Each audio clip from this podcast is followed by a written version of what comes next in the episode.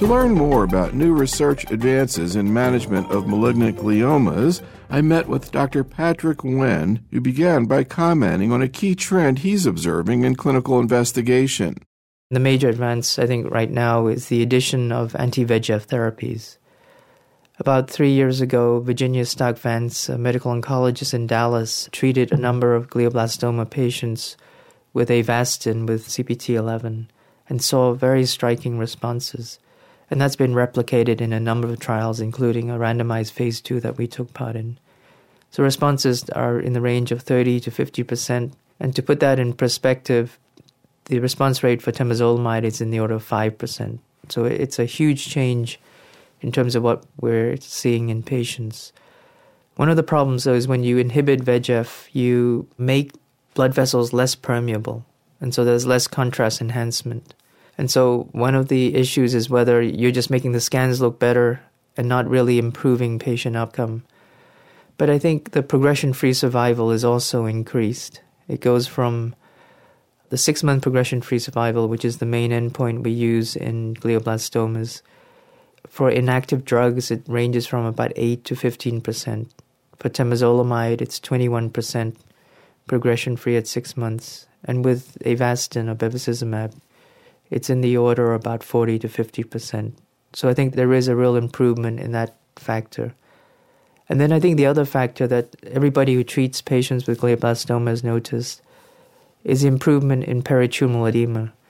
The peritumoral edema is produced by VEGF primarily.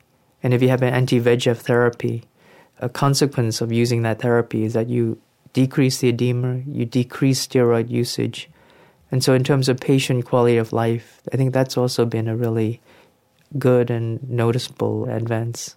The majority of patients eventually end up on steroids, and many of them become cushingoid. You know, their self image is changed, and they get steroid myopathy. And, and then I think the other problem that's emerging as patients live longer is that they get osteoporosis normally we don't care about osteoporosis because you assume the patient will die before it becomes an issue. But now, as they live longer, the issue of compression fractures is becoming a big problem. And that really affects the quality of life. There's a lot of pain, and even if they're doing well from the tumor point of view, they may not be doing well overall. That's amazing. How long do you have to be on corticosteroids to see fractures? It's usually quite a while. You know, we're talking about many months or a year or more. And in the past, when the average survival was little more than a year, it's usually not a huge problem. But now a lot of people are getting into their second year and sometimes even their third years. And if they've been on steroids all this time, that's an issue. Is there any role for anti VEGF therapy, specifically bevacizumab, specifically for the edema? In other words, even if the tumor is progressing, is there any rationale to continue it? So, for edema, in a variety of settings, we've thought of using bevacizumab as an anti-edema effect as well as for the anti-tumor effect. The problem is that it has some rare but serious side effects and the cost is prohibitive. So as the primary treatment, it's not the main thing that we would use. What do we know about the mechanism of action with bevacizumab and glioblastoma? There's a lot of debate in all the other tumors. There's the issue of chemotherapy delivery, the issue of anti-angiogenesis. What do you think is going on with GBM? I think it's like all the other tumors, it's not settled. With all the other approved indications of bevacizumab, it's usually with chemotherapy. And so the idea is that perhaps through normalization of blood vessels, you get improved delivery. With glioblastomas, the trials with single agent bevacizumab, the survival is similar to combination with irinotecan. And so if it gets approved next year and they've submitted an application, it would be one of the few indications where it would be approved as a single agent. So I think as a single agent in glioblastomas, the drug has some activity.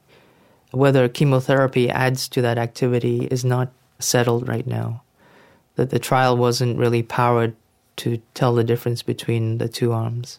We collaborate closely with Mass General, and so they've been working on a different drug for inhibiting angiogenesis, a drug called cediranib, a pan VEGF receptor inhibitor. And so we were part of that trial and put on half the patients on that trial. What was your impression about that agent? I think that's also an active agent. The response rates are similar to bevacizumab. because it's a tyrosine kinase inhibitor, the toxicity profiles are different. We use somewhat high doses, and so hypertension, fatigue, and diarrhea were fairly troublesome at times. But I think they've found in other studies that you can cut the dose, and hopefully by cutting the dose, you'll be better tolerated. One of the advantages of bevacizumab is that it's actually for the patient relatively well tolerated, although you know there are small incidents of serious side effects. Any role or interest in combining a TKI like cediranib with bevacizumab? I think people have thought of doing that, but combining these drugs have proved a lot harder than people have thought. There is a trial actually of bevacizumab with sorafenib that Mayo Clinic is going to carry out, but the dose of both the bevacizumab and sorafenib are significantly reduced from the single agent doses. This is GBM? In GBM. What do we know about sorafenib in GBM? There have been a number of trials, both as a single agent and in combination. The single agent trials, I haven't seen the final published reports.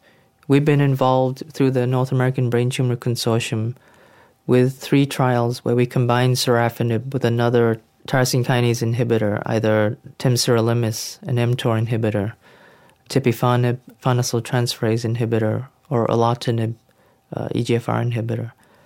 I think, again, there's an issue of toxicity when you combine these drugs. So you end up lowering the doses, and that could affect your outcome.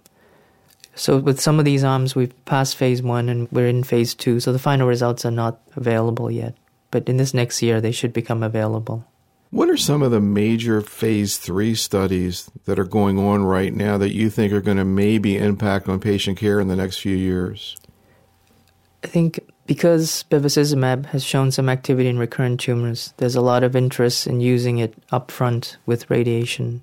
So there are two planned phase 3 studies randomizing patients to radiation and temozolomide alone or with the addition of bevacizumab, and it'll be placebo controlled.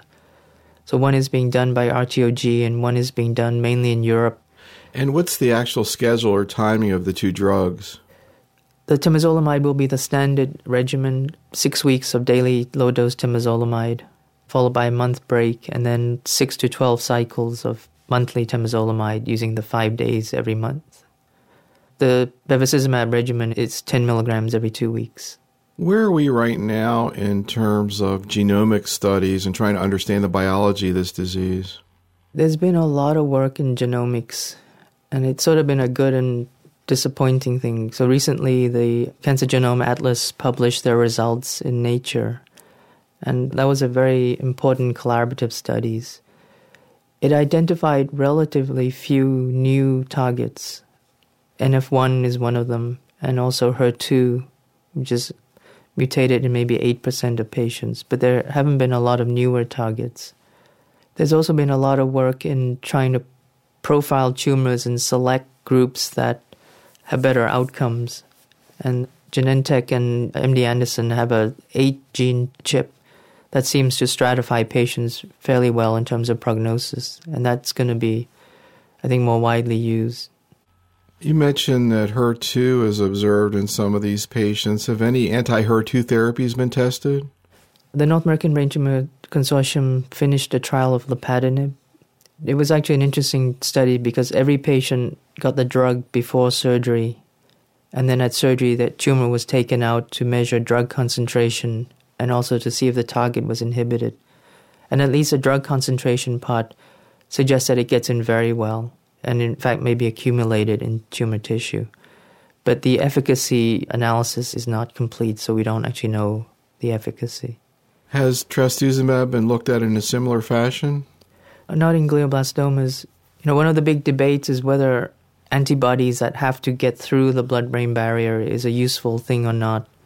People are looking at other antibodies, like, for instance, against EGFR, but we really don't know whether it only works if you're targeting vasculature or whether antibodies that target tumor cells would work just as well. We think probably not. We had a big debate about that at the meeting we did in the San Antonio Breast Cancer Symposium because this issue of lapatinib and brain mets came up. And of course, Nancy Lin from your place has looked into that. And I still, I don't know, even thinking back to my fellowship, I'm not sure I've ever clarified in my own mind the issue of the blood brain barrier in terms of tumors. I mean, is it actually there? Does it really make a difference, or do we know that? I think it's disrupted in the center of the tumor, so you probably get some drug through. But once you get beyond the center, a lot of the infiltrating cells have a pretty intact blood brain barrier. And so then the benefit of whatever drug you give will be modest. So, have responses actually been seen with lapatinib and GBM? I don't know that result because it's part of that phase two trial, and the analysis hasn't been completed yet. Can you talk a little bit about the research that has been done on bevacizumab and GBM that led to this interest in going into the phase three setting? Can you kind of review what we know about it at this point?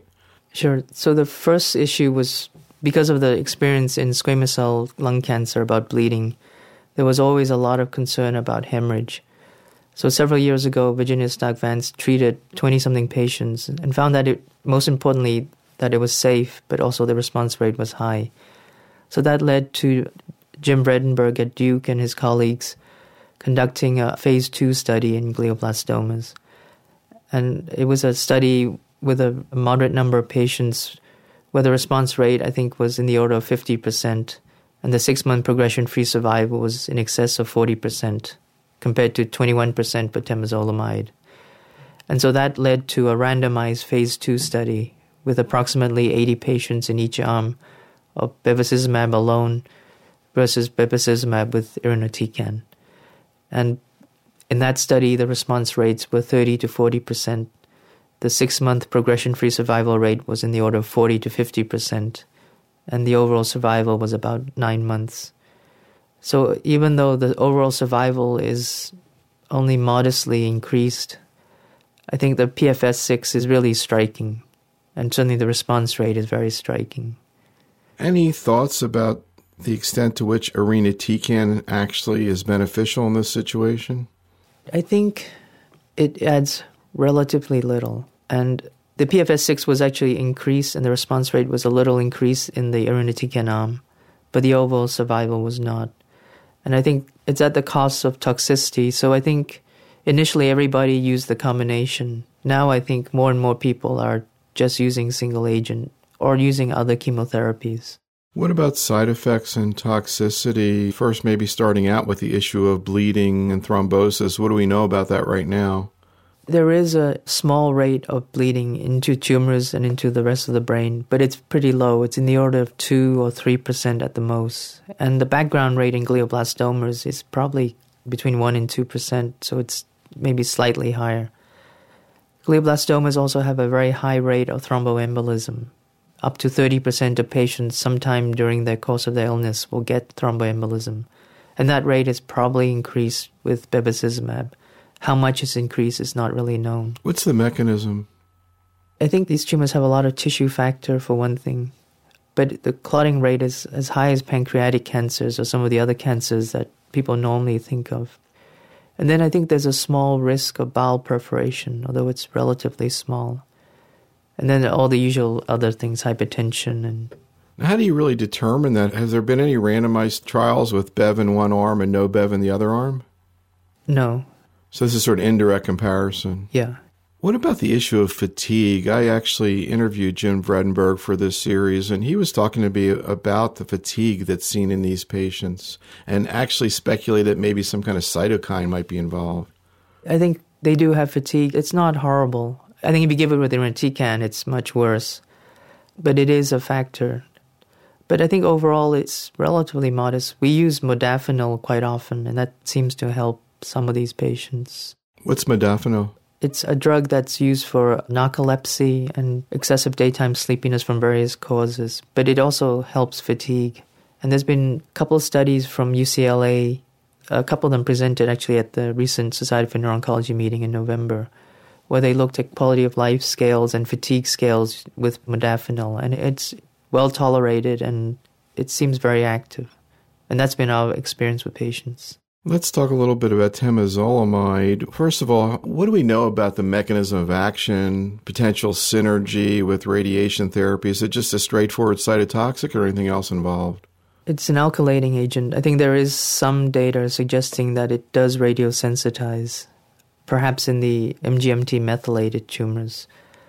But I think it's our best drug, and certainly it's far better tolerated than the older regimens of PCV and similar drugs. Anything you see maybe in patients that get referred to you or just in your travels around in terms of misconceptions or misuses of temozolomide? Is everybody pretty much up to speed on what to do?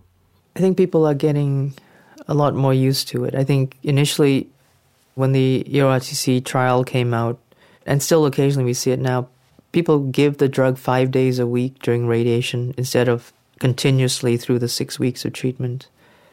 And then I think the other thing that a lot of people don't do is prophylax for pneumocystis pneumonitis. They produce uh, lymphopenia, and so there's a small risk of uh, pneumocystis pneumonitis. And it's recommended that at least during the radiation phase, you prophylax, and that's not done very often. What about temozolomide and brain mets? I think that's been pretty disappointing. I think there was a lot of hope that maybe because it gets through, that some of the tumors that respond somewhat to temozolomide might be helped. It might have modest activity in melanoma and maybe non small cell lung cancer, but it's pretty modest. Getting back to bevacizumab, do you think that outside of a protocol setting, assuming that cost and reimbursement is not an issue, a patient who has the funds or has reimbursement or whatever, do you think that there's a non protocol role for Bev right now? I think in recurrent tumors, it's probably our best drug. And so, at least at our center, every patient gets it at some point in the recurrent setting. We tend to try and put people on trials first if they relapse after standard therapy, and then delay the use of bevacizumab although other people will use it as soon as they recur. I think one of the reasons is that once you go on bevacizumab, it's pretty hard to get into trials. So it reduces the options to some extent for the patient. And I think also salvaging a patient who progresses on bevacizumab is difficult. I think the drug, at least in a subset of patients, changes the natural history. By inhibiting angiogenesis, the patients sometimes don't recur as a big enhancing mass, but they have this infiltrating tumor that's not enhancing. And these infiltrating tumors, I think, are less prone to apoptosis and less prone to cytotoxic therapies. So this whole issue of salvaging patients from bevacizumab is a big problem in the field right now. Now, in the recurrent setting, are there any difficulties in obtaining the drug and reimbursement? I think things have got a lot better. So it's pretty rare that we have any problems now. What do you see in terms of sort of patterns of care, in terms of who actually manages these patients in the community setting? Is it medical oncologist, neurologist, or both?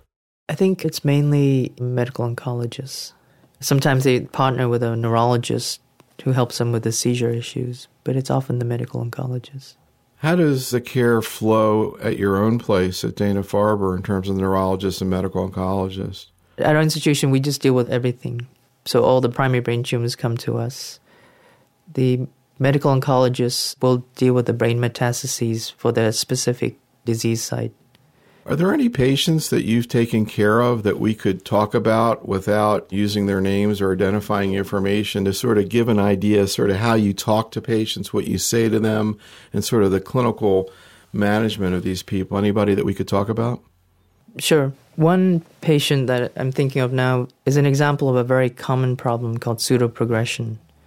And this is a problem that seems to have become more common since the use of temozolomide with radiation.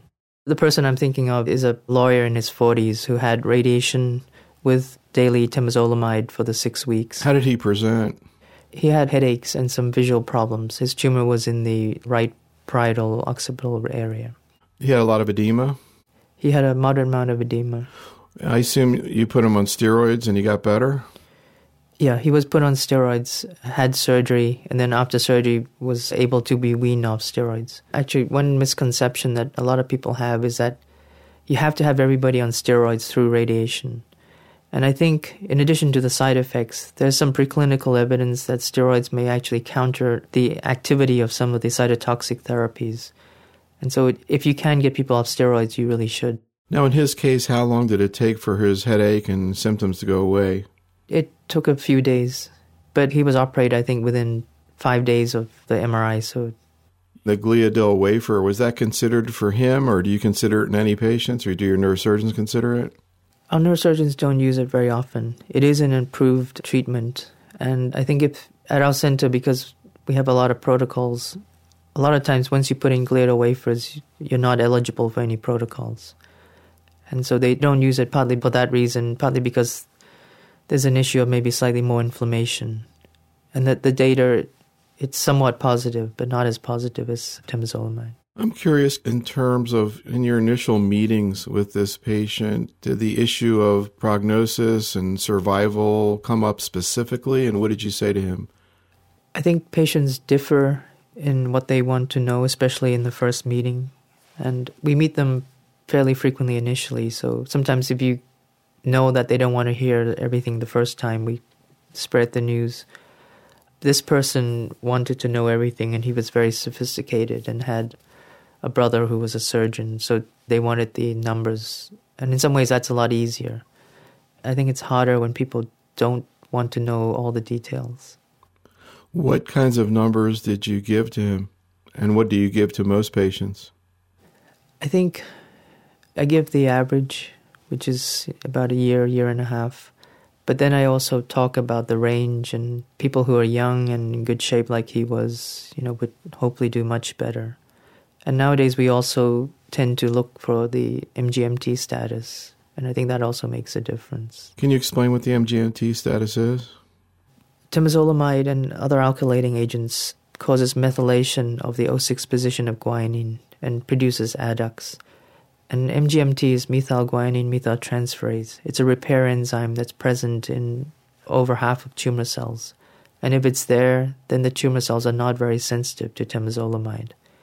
If the promoter of MGMT is methylated, then the gene is turned off and the tumor cells don't have a lot of MGMT.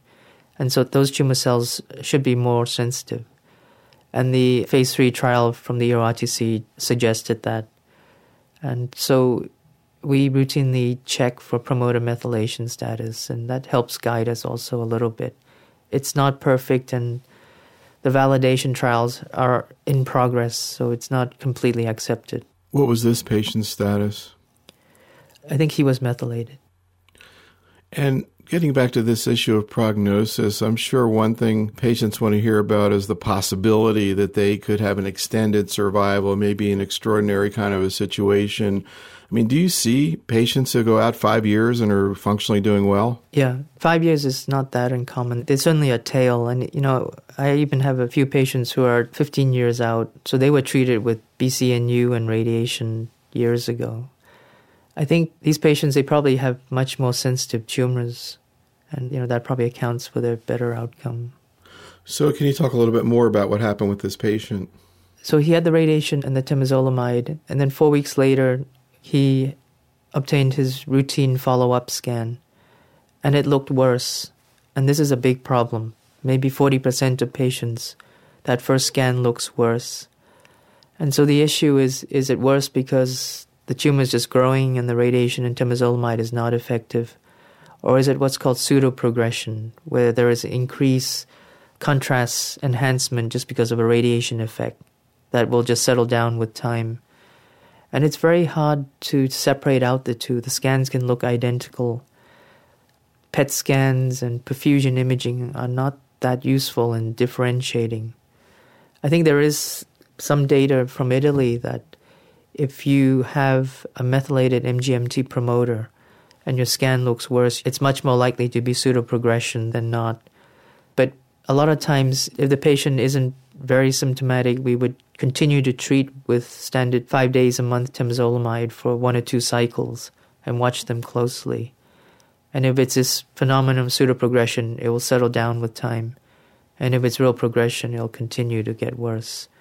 So about half the time it's real progression, half the time it's pseudo progression. What happened with him? Fortunately, he had pseudo progression. So when you repeated the imaging, it was better? It wasn't better initially, it was the same. And then he went on to finish a year of treatment, and actually, he's doing well. I think he's in his second year now. So he's been off therapy? He's been off therapy for a while. Are there any clinical trials that a patient like that would be eligible for? People who are off therapy late on? Not that I'm aware of. Many trials you have to enroll from day one before radiation, but there are a number of trials where you could be having your adjuvant temozolomide, that's six months to a year, where you could add drugs. So we have a trial of VEGF trap, vorinostat, and a PI3 kinase inhibitor, just in that setting. What's this patient's state of mind nowadays? He's working full time as a lawyer. He has to come for scans every two months, and I'm sure at the back of his mind, the thought of it coming back at any time is there. But he's able to live a reasonably normal life. I think that every two month visits are traumatic, at least for that day. How much of an issue is the neuroradiologist and management of these patients? You just mentioned sort of a tricky little issue. In general, are most neuroradiologists in the community fully able to deal with these kinds of patients and situations, or are there some areas that there are problems with? I don't know how well known this issue of pseudoprogression is in the general population. So it is difficult, even if you know about it, it's hard to differentiate the two. But it's very easy just to see any worsening and call it progression. Any other patients in your practice that we could talk about? I found that very instructive. Yeah, one of the first patients I used bevacizumab up front is a man who's, I think he's 37. He works in an insurance firm. And he came to me with a very bad parieto occipital glioblastoma, mainly on the left, but crossed the corpus callosum. So he had bad headaches and he was confused and he was wheelchair bound. And so he had a biopsy only because it wasn't operable. And then he had radiation and temozolomide. And he just crashed. The swelling from the radiation made him even worse. And he was throwing up and having bad headaches, even with a lot of steroids. So that was one of the first times I used bevacizumab during radiation. And it was really striking. I think over the next few weeks, you know, he was able to continue treatment. We were able to wean the steroids to some extent. In the old days, when someone has bad headaches and they're just not functioning in the middle of radiation, you would either try to increase the steroids more, but if it's not possible, you would stop the radiation and give a break or just give up at that point. But with the bevacizumab, he actually was able to finish radiation, and then he continued on the combination with temozolomide for a year, and now he's just on maintenance bevacizumab, and he's totally functional now. Wow! I mean, his memory is not perfect, but you wouldn't be able to tell. What's his family or support system? He has a wonderful wife, and his sister is a nurse, so he has a lot of help. But it was really hard initially, especially because he was doing so badly right from day one. I'd love to talk to that man. What's it been like for him to have this experience? What's it been like for his wife? And what was it like for you? You know, it's always heartbreaking, especially for someone like that. But they've been really strong, you know, done everything they could to help themselves. I know every time they come for the visits, their heart pounds and they, you know, they don't sleep the night before waiting for the scan result. So it's hard, but they've done this for a long time now, and so they're getting more used to it. And then we have also very good social workers that help them through this. Has he had any side effects or problems with the bevacizumab, hypertension? He hasn't. He's been really lucky. He hasn't had hypertension or proteinuria or anything. But that can happen fairly often. I've got to imagine it must be very unusual for you as a neuro-oncologist to see a patient so desperately ill improve like that. Yeah, I think, you know, his tumor must have been also very sensitive to the radiation and temozolomide because there are other people where you don't get such good outcomes. But he stands out because he had such a good outcome from such a bad start. Now he's still on bevacizumab now, or he's off therapy? He's on bevacizumab now. So he finished his year of temozolomide with bevacizumab. And one of the issues we don't really know is whether we should continue bevacizumab indefinitely or not. I think his feeling and his wife's feeling is that they've had such a rough time before. They don't want any risks of going back there. And they understand that there are serious risks with bevacizumab, but they're willing to take that. What do you see on patients who have been on bevacizumab for a while, like him, in terms of hypertension, proteinuria, nosebleeds, etc.? I think hypertension occurs in a subset of patients. It's not hard to control compared to cediranib, where it's incredibly hard to control. It's not been a huge problem. Proteinuria occurs occasionally, but that's not a big problem either. We've been pretty lucky the two things that we've had are occasional patients who've had bowel perforation. We've had a handful of those. And then the other issue that we always worry about is bleeding. we've had a couple of bleeds on bevacizumab alone. But because many of these patients have venous thromboembolism, a lot of them are actually anticoagulated. And in the randomized phase two trial, anticoagulation with low molecular weight heparin was allowed, and the bleeding rate wasn't significantly increased. But we've had a couple of patients where the combination of Lovenox and bevacizumab led to bleeding. What are some of the new agents and research strategies that are being tested right now that you have a sense of optimism or interest in? I think a lot of focus has been on VEGF pathway inhibitors, but we know that that buys you only a modest benefit. So there's a lot of interest in combining them with drugs that either inhibit infiltration and invasion or can overcome some of the resistant pathways.